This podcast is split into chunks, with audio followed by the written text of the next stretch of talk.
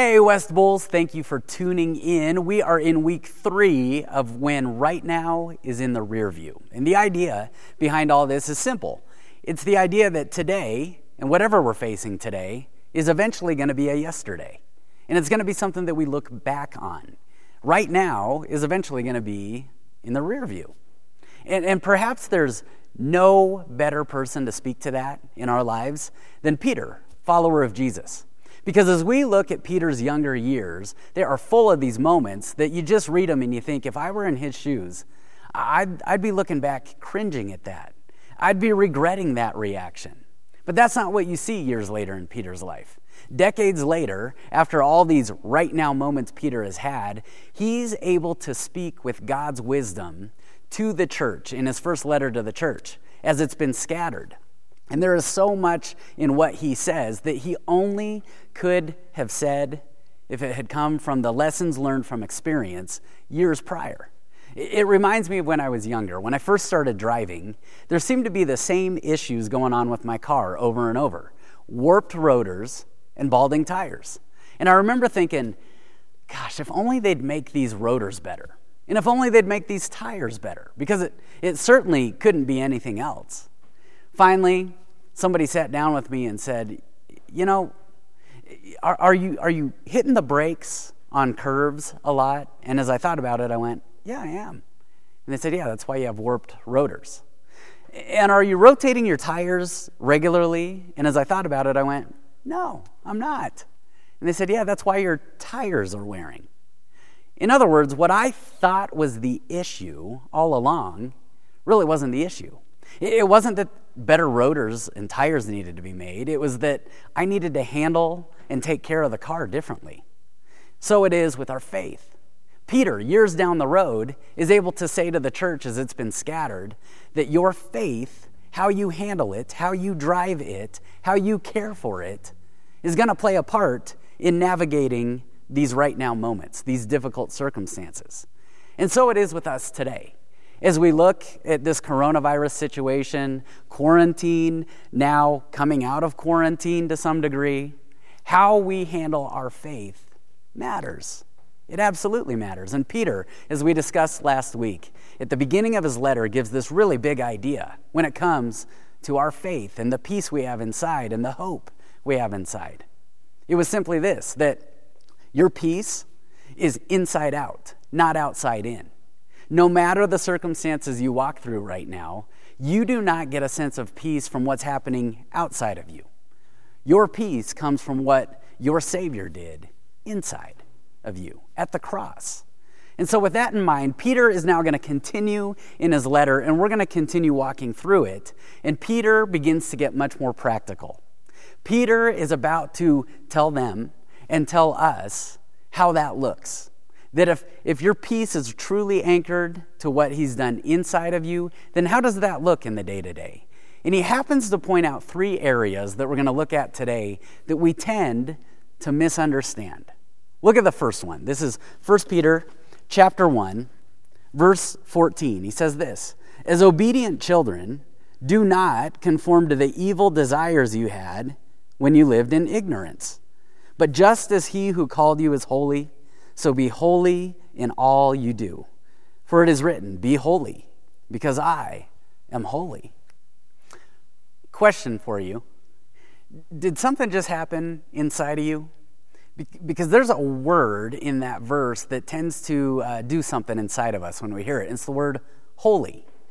We think of holy, and of course we think of God, but when he says, Be holy, something happens inside of us that causes us to maybe shy away a little bit. Eight years ago, a group called the Barna Group did some research and they did a survey of Americans. And the, it was tied to this idea of whether or not we think we can actually be holy. 21% of Americans estimated that somebody could become holy, though most didn't consider themselves as capable of attaining that. Even more surprising was when they got to Christian Americans. Three out of 10 Christian Americans, 29% to be precise, said the exact same thing as all Americans. 29% believed it was even a possibility of becoming holy. The rest did not. And it's because this thing happens inside of us. We associate being holy with life having no holes. That is, everything is going perfectly, and I'm perfect as well. We tend to treat holiness, or maybe shy away from it, the way a group of Los Angeles residents interacted with this concert hall that Disney built. They built a $274 million concert hall in Los Angeles, and it was only a matter of time that something began to happen that made residents very uncomfortable. At certain times of the day, the sun would come up, and as it hit the glass of the, of the concert building, it would suddenly reflect into the condos across the street. And what would happen to the residents there is the heat would rise inside their condos by as much as 15 degrees. They'd have to get off their patios, shut the curtains, and turn on the air conditioning until the light shifted and the heat wasn't so crazy. One resident said, I couldn't even see, and the furniture in my condo got really, really hot.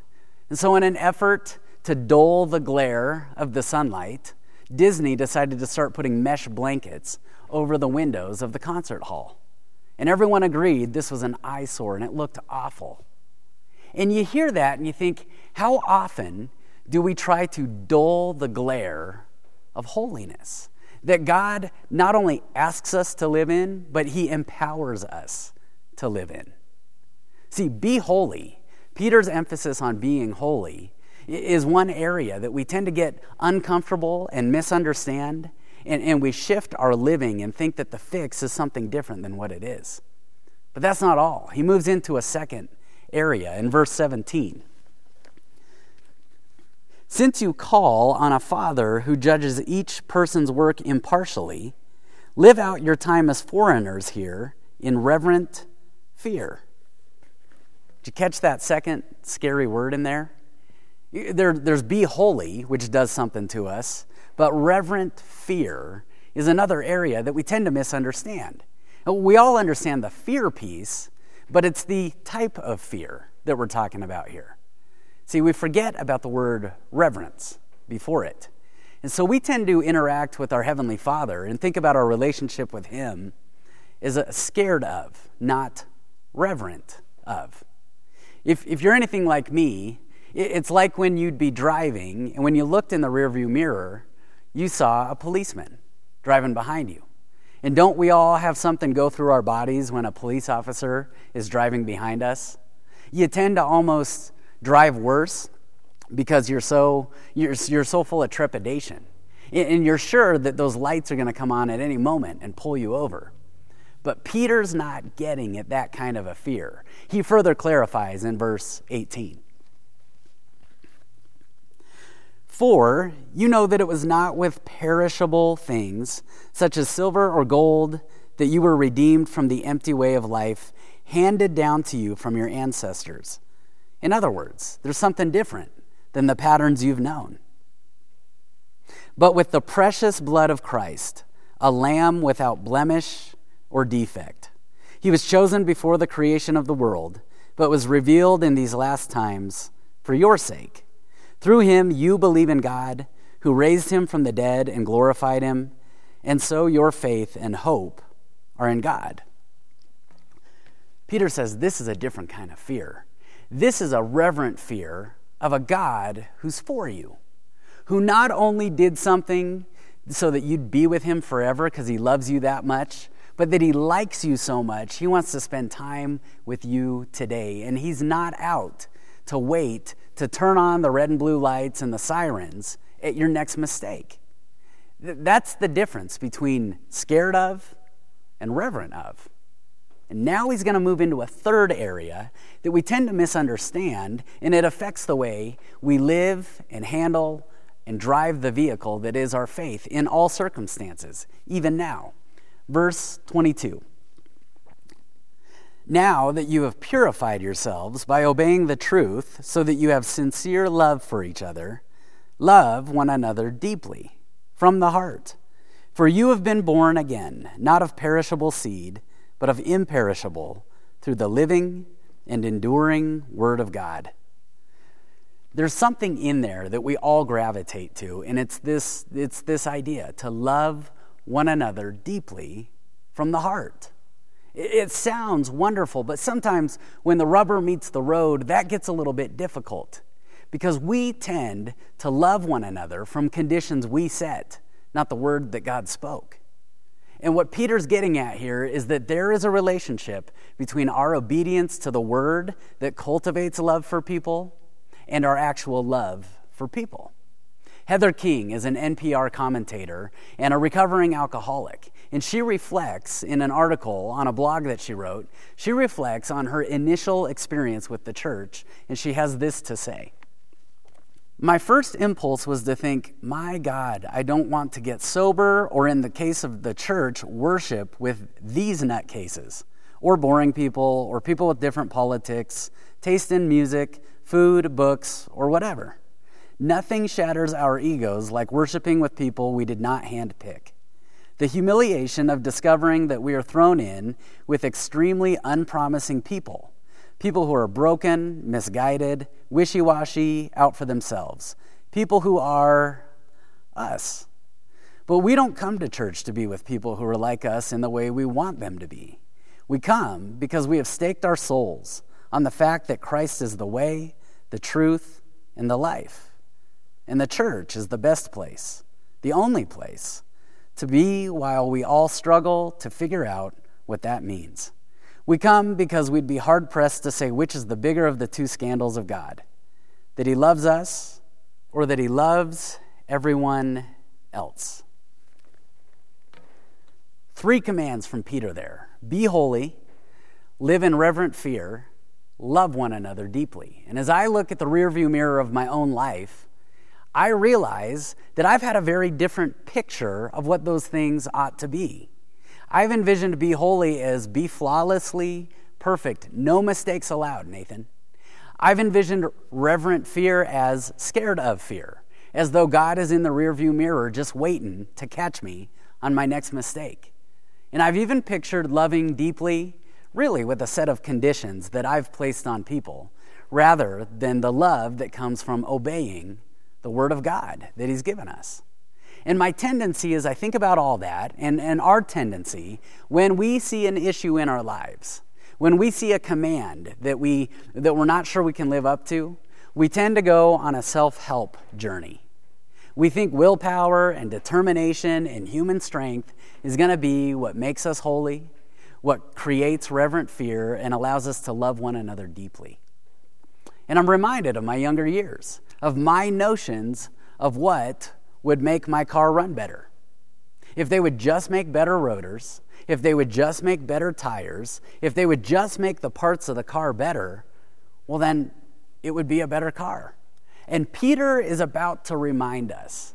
Peter, from his own life experience, we get a reminder that it's not anything to do with human strength. That the, the solution to how the car is handled is not my own personal plan to getting better at it. It's tied to something different, and it affects the way you handle the car, it affects the way you navigate right now. It actually comes out of a conversation from earlier in Peter's life. Out of Matthew chapter 18, one day, Peter comes to Jesus and he says the thing that he just pointed us at the redemption with the blood of Jesus. He comes to Jesus one day and he says, How many times should I forgive my brother who sins against me? Let me read Matthew chapter 18, verse 21.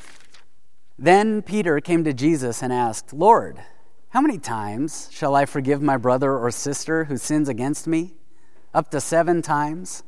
And if you know Peter's younger years, this is one of those moments where Peter thinks Peter has the best answer. I mean, surely there can't be something better than forgiving seven times until Jesus answers. I tell you, not seven times, but 77 times. And what follows is the parable of the unmerciful servant. And Jesus, he, he tells this story of a man who owed an incredible, an enormous debt to this king. And it was a debt so big that he could have worked every hour for the rest of his life, maybe even a whole, a whole additional lifetime, and he still wouldn't pay it off. And it was when he asked for mercy, he begged for mercy, that the king said, I forgive your debt. You're free. You can go. The man leaves, and immediately he finds someone who owes him. And they owe him not a lifetime's debt, they owe him for maybe a couple days. This could be worked off, this could be settled, this could be negotiated. Instead, the man who had received forgiveness has the one who owes him a much smaller debt thrown in prison. Those who are watching, they're watching all this and they become angry and they go and they tell the king, and this is the king's response. Verse 32 Then the master called the servant in. You wicked servant, he said, I canceled all that debt of yours because you begged me to. Shouldn't you have had mercy on your fellow servant, just as I had on you? In anger, his master handed him over to the jailers to be tortured until he should pay back all he owed. And then Jesus ends this parable with a few words that should sound familiar to you and I after reading Peter's letter to the church. Verse 35 This is how my heavenly Father will treat each of you unless you forgive your brother or sister from your heart. Remember what Peter said in his letter? Be holy, live with reverent fear, love one another deeply from the heart. And here we have a parable from Peter's early years that perhaps he was thinking back on as he wrote that letter years later of a king so holy, so set apart that he had everything, needed nothing, so he could forgive the debt that was owed him an opportunity for the one who'd been set free to live and walk in reverent fear with the reminder of just how much he'd been forgiven, and then a command to love one another deeply with the forgiveness that we've been given ourselves, to love from the heart. Is it possible? that for all of our worrying and wondering and our attempts at being holy having reverent fear, loving one another deeply? Is it possible it's not a self help plan? It's simply to live in the forgiveness that we've received and extend that to others. You want to be holy? Remember the Holy One who forgave you. You want to walk with reverent fear? Remember just how much we've all been forgiven. You want to love somebody else deeply from the heart? Extend that same forgiveness to them. Because there's something about difficult times that tends to put the mirror on ourselves. And we shrink down to our own view, our own, our own perception of ourselves, and we tend to just get really, really self centered. But forgiveness solves all that. His forgiveness of us and our forgiveness of others, it tends to reframe the circumstances we walk through.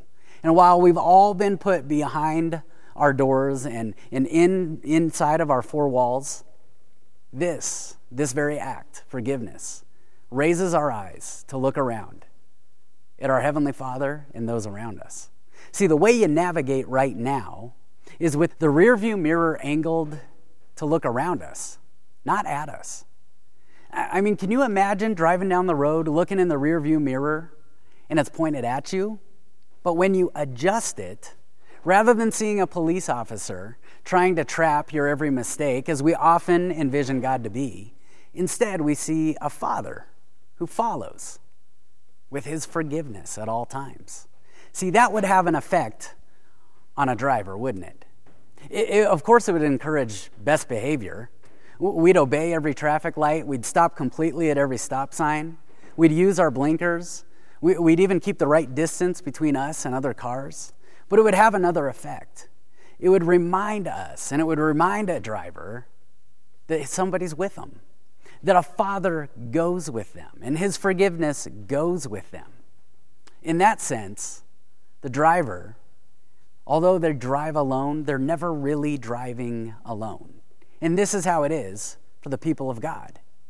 To walk through right now with our Heavenly Father in the rearview mirror and His forgiveness, not just in the rearview mirror, but all around us right now.